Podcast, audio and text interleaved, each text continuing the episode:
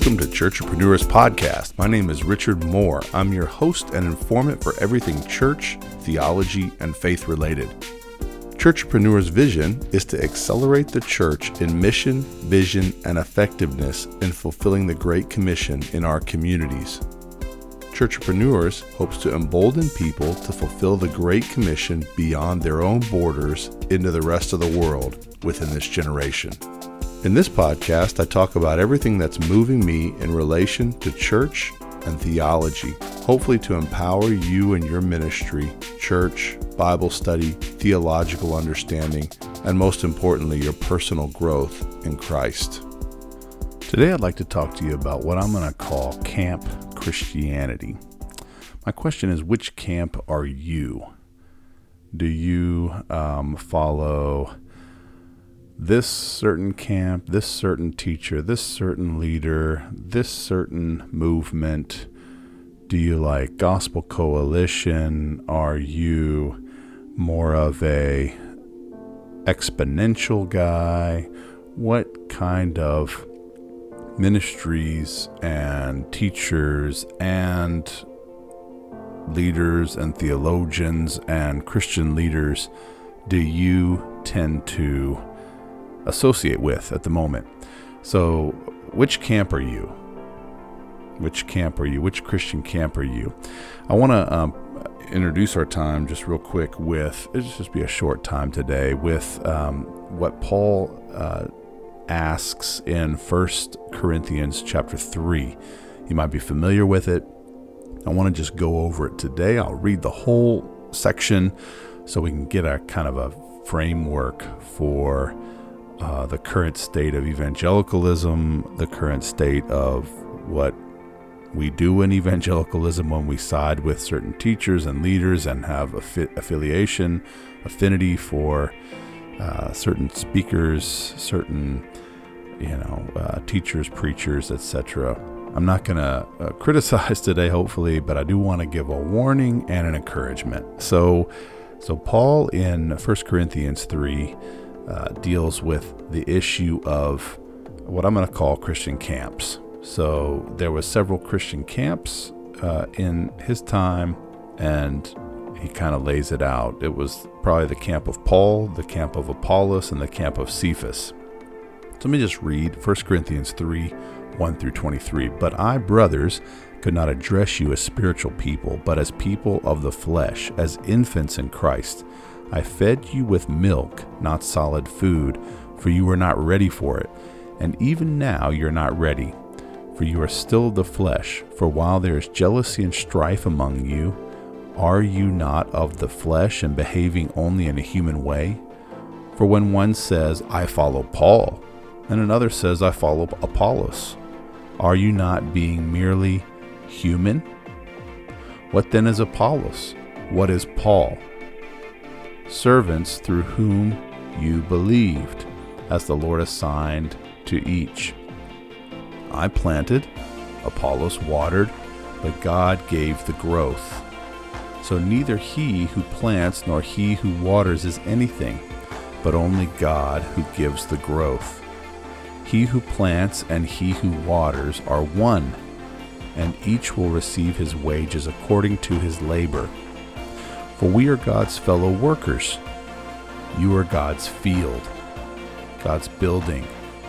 According to the grace of God given to me, like a skilled master builder, I laid a foundation, and someone else is building upon it. Let each one take care how he builds upon it. For no one can say, no one can lay a foundation other than which is laid, which is Jesus Christ. Now, if anyone builds on the foundation with God, with gold, silver, precious stones, wood, hay, straw, each one's work will become manifest, for the day will disclose it, because it will be revealed by fire, and the fire will test what sort of work each one has done. If the work that anyone has built on the foundation survives, he will receive a reward. If anyone's work is burned up, he will suffer loss, though he himself will be saved, but only as through fire. Do you not know that you are God's temple and that God's Spirit dwells in you? If anyone destroys God's temple, God will destroy him. For God's temple is holy, and you are that temple. Let no one deceive himself. If anyone among you thinks that he is wise in this age, let him become a fool that he may become wise. For the wisdom of this world is folly with God. For it is written, He catches the wise in their craftiness. And again, the Lord knows the thoughts of the wise, but they are futile. So let no one boast in men for all things are yours, whether Paul or Apollos or Cephas, or the world or life or death, or the present or the future. All are yours, and you are Christ's, and Christ is God's. So, uh, this is a very interesting passage. I just wanted to bring it up in the context of our current Christian, uh, let's say, camp mentality where we tend to want to affiliate or uh, ha- find affinity with certain teachers, preachers. Um, I think I've said this in a previous uh, podcast. I'm guilty of it. I I tend toward listening to uh, the people who are popular in the day. I'm reading a David Platt book right now, which happens to be pretty good so far, um, and uh, I like I like listening to teachers and preachers and hearing what God is saying through them. But uh, Paul here gives us a real clear uh, layout of of you know people who said I belong to Apollos or I belong to Cephas, and and Paul is questioning that, saying, "Wait a minute, um, who who are they? You know, we're nobody. We're just servants." And the same thing uh, he would say for he himself we're just servants. Um, he says at the very end, um, uh, whether Apollos or Cephas, or the world or life or death, or the present future, all are yours. We all belong to each other um, because we belong to Christ. So he, he tries to sort of debunk this camp mentality. Hey, I belong to Apollos. I'm in his camp. Uh, hey, I belong to Platt. I'm in his camp. I'm I'm a Gospel Coalition guy. I'm I'm in their camp. I'm a I'm an Acts 29 guy. I'm in their camp. I'm a, a exponential guy. I'm in that camp. I'm in the missional camp. I'm an Alan Hirsch guy. I'm I'm in that camp. Um, whatever camp you affiliate with or, or find affinity with, um, Paul is saying here, hey, none of that really matters. Yeah, that that you know, I planted, Apollos watered, but God brought the fruit. God is the one who gives growth. But I also want to um, not just diminish that and say, hey, that's not important whatsoever, but uh, that it actually is important that we learn. And I think that's what Paul's saying here too. It's not just, it's a warning of, hey, don't put too much hope in man. Man is going to fail you. You're going to put someone on a pedestal and uh, Jesus Christ is the foundation, not these men. Men aren't the foundation, Christ is. Those men are just pointing to the foundation and building on that foundation. Let me also encourage us, too, in that same vein. Jesus Christ is the foundation of the church. Church leader, you're, you're looking to the newest leaders in Christendom, you're looking to the newest evangelical leaders. That's great, but let them point you to the foundation that is Christ. If you find yourself sort of getting off of that main uh, emphasis, then put them aside. Put them aside. And let not your camp orientation or your camp affinity, which camp you're in, also define you and say, I belong to this camp and that camp, and this is who we are. And uh, let everybody's yours all are yours, he says at the end of the, of the passage here in 1 Corinthians 3. And you are Christ, and Christ is God's. So don't uh, let your camp affiliation draw you away from Christ and from Him as the foundation. And I, am hoping you're reading and listening to and, and, and whatever else, um, having affinity in some camp with a camp that's laying the foundation that is Christ and pointing to Him and Him only. And that you would draw yourself away from anything that says, I belong to Apollos, or I belong to Paul, or I belong to Cephas, or I belong to Platt, or I belong to, uh, yeah, whatever. I don't know, the, the, the newest guy you're listening to, or reading, or whatever. I belong to that camp. And setting your stake down in that camp. Uh, this this is not uh, what we are as Christians. I want to play now a, a soundbite for you that really is pretty encouraging. Uh, I love Shai Linne. Shai Linne's a hip hop artist, does a lot of good, I believe, for the uh, theological thinker, uh, for the theological um, young, restless and reformed, let's say. I mean, he's reformed, so you got to just give it to him. He's that camp. But um, he uh, he has a soundbite on one of his albums, and I just want to play it for us uh, real quick and let it encourage us. This is our history, and I say take it up. Take it up and learn. Take it up and read. Paul told the Corinthians in 1 Corinthians chapter 3 that all things are yours. All things are yours. All things are mine. Moses is mine. I can take up Exodus. I can put Exodus down. I can read Deuteronomy. I can put Deuteronomy down. Moses is mine. David is mine. I can pick up the Psalms. I can preach from the Psalms. I can reflect upon the Psalms. David is mine. Isaiah is mine. Jeremiah is mine. But not only that, Paul is mine. And John is mine. And Peter is mine. And James is mine. But beloved, not only that, Wycliffe is mine. And Luther and Calvin and Zwingli, they are mine and Bunyan is mine, and Owen is mine, and Baxter is mine, and Edwards, and Whitefield, and Wesley, Newton, Cowper, Watson, Toplady, Richard Allen, Absalom Jones, Andrew Bryant, they are mine.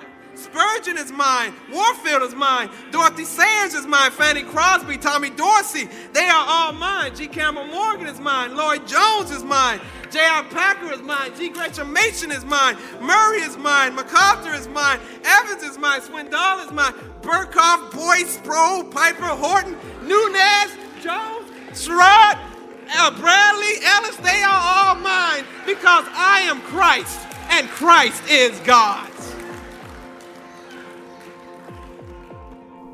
It's hard to not let that get you fired up.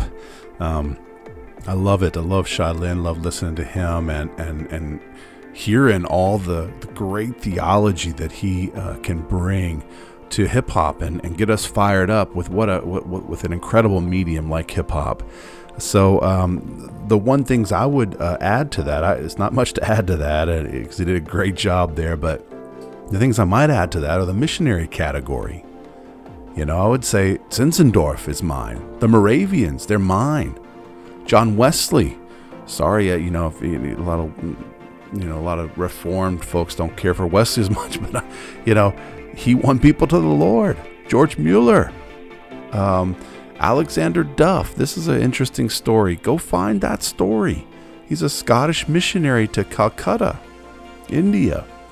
Go find him. Alexander Duff is mine. Adoniram Judson, Hudson Taylor, uh, William Carey, C.T. Studd, the Cambridge Seven. You think of, of William Carey and C.T. Studd and what they gave up, and you think of what William Carey went through. I mean, to, to, to make Christ known in the nations is incredible. He had uh, seven translations, nearly finished, all of them, and his whole mission in India uh, several Sanskrit languages, translations of the Bible finished. And they burned to the ground. He lost everything. He lost all his translations up until that point. And so William Carey is mine. What he went through and what he wrote and what he did is mine. Because the the whole body of Christ belongs together. I don't have a camp as a Christian. We're sort of campless. We we have the the the faithful fathers of the faith going before us, and they are ours. C.T. Studd in the Cambridge Seven, he renounced his wealth to go be a missionary in China with his seven brothers, the Cambridge Seven. Uh, I would add to the theological category there Dietrich Bonhoeffer. Take him up, pick him up, read him. Read Life Together. It's an amazing book. Read his other books, The Cost of Discipleship. I'd take Wayne Grudem up. Wayne Grudem, if you're a theologian, you need to have his systematic theology in your library. I just was actually able to get two of those recently for a good price. So pick up Wayne Grudem, A.W. Pink. I don't think uh, I don't think he mentioned him in that. I think he mentioned Sproul. Uh, Warren Wiersbe is a great commentator. Pick him up. J. Vernon McGee. Uh, I like uh, J. Vernon McGee's voice on, on his on his shows, but um, I, I actually got a set of of commentaries from McGee from my grandparents. I would pick up Joni Eareckson Tada. She's written a lot of books on the theology of suffering, and she can help the Christian, help you in your church ministry to understand suffering better, to, to teach your congregations how to suffer well. I mean, yeah, uh, he did mention all the all the reformers, Luther, Zwingli, Martin Bucer. I would pick him up. All the other reformers, pick these men up. They are our camp. Yeah? Because because, as he said at the end, you are Christ's and Christ is God's. We belong to each other. All are yours in Christ. You don't belong to a camp, you belong to the community of the redeemed. And I pray, church leader, you would pick them all up because all are yours and Christ is God's. Thanks for listening to the Churchpreneurs Podcast today. You can find out more information at my website at www.richardpmoore.net. I also blog at www.richardpmoore.blogspot.com. You're welcome to follow me on Twitter. My Twitter handle is at richardpmoore23. You can also email us at churchpreneurs at gmail.com. That's C H U R C H E P R E N E U R S at gmail.com. I'd love to hear from you. If you have any ideas for a podcast or any comments or questions, please reach out on one of those platforms. God bless you. Until next time, take care.